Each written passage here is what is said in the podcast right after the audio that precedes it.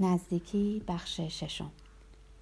افسردگی های متعدد من چقدر وقت منو تلف کرده؟ حداقل سه سال که این بیش از تمام لحظات هماغوشی من با اوست. خودم مجبور می‌کنم به لذت های مرد مجرد در لندن فکر کنم و اینکه چه چیزایی در انتظارم خواهد بود. یه روز صبح ویکتور در ساعتی غیر منتظره به من زنگ زد و اصرار کرد که برم صبونه رو باش بخورم تا ماجرایی رو برام تعریف کنه. بهش گفتم که پرستار بچه ها مثل بقیه پرستارا ما رو گذاشته و رفته و اول صبحی پیدا کردن پرستار بچه سخته. اما بالاخره هر طور که شده بود خودم و سر قرارمون به کافه رسوندم. خوشحال از اینکه بیرون اومدم و کسی صابونه رو جلوم می‌ذاره به جای اینکه دور خودم بچرخم. کاری که همیشه می‌کنم. با یه تیکه نان تست و مربا که آخر سرم میفته زمین.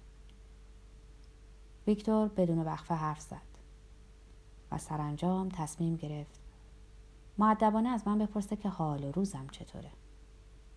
آهی کشیدم. ویکتور با یه ژاکت قدیمی تو تختش آبجو می‌خوره. سیگار می‌کشه و مدام سرفه می‌کنه. بابا گوشی به آخرین قطعی به توون گوش میده. اون اغلب شبا می نشینه و تنهایی تلویزیون نگاه می‌کنه و یه بشخاب چیپس و سوسیس رو پاش می‌ذاره و با یکی دو تا پیاز ترشی می‌خوره. یکی دیگه دوستام حسابداری چاق و میان سال و الکلیه.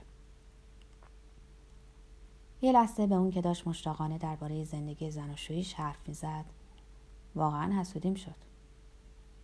اون زمان نوجوانیش نتونسته بود به خاطر کار زیاد از آزادیایی که داشت استفاده کنه. اون زنش رو ترک کرد. رفت و مقداری لباس زیر اتکلون چند تا دکمه سراستین و رنگ مو خرید. اون خودش رو به من نشون داد. چشم دهانم باز مونده بود. بالاخره گفتم هیچ وقت اینقدر سرحال ندیده بودمت. گفت همیشه دو آدم رو تشویق می‌کنی. مرسی. واقعا مرسی. دست دادیم و با هم خدافزی کردیم. اون به باشگاه مجردا و می‌خونه های آدم های مطلقه رفت. با زنی دوست شده که یه زن شوهر داره و فقط به خاطر اینکه شوهرش رو تحریک کنه با او رابطه برقرار کرده. اون خیلی زود متوجه شد که در این سن و سال باید بیشتر از هر وقت دیگه مراقب باشه که با چه کسی وقتش رو میگذرونه. اون چیزایی که قبلا می‌خواسته الان نمی‌خواد. در ضمن متوجه شد که آدما همینطور که سن و سالشون بالا میره عادتهای عجیب غریب پیدا می‌کنن و باید بیشتر درکشون کرد.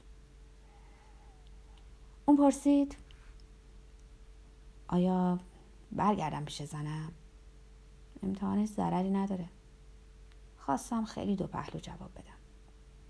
ولی زنش با ملاحظه و سوء زن اونو میپذیره و از رنگ بادمجونی موهاش تعجب می‌کنه و می‌پرسه آیا اون اسمش رو روی دستبندش خالکوبی کرده که اگه تصادف کرد مردم بتونن هویتش رو تشخیص بدن؟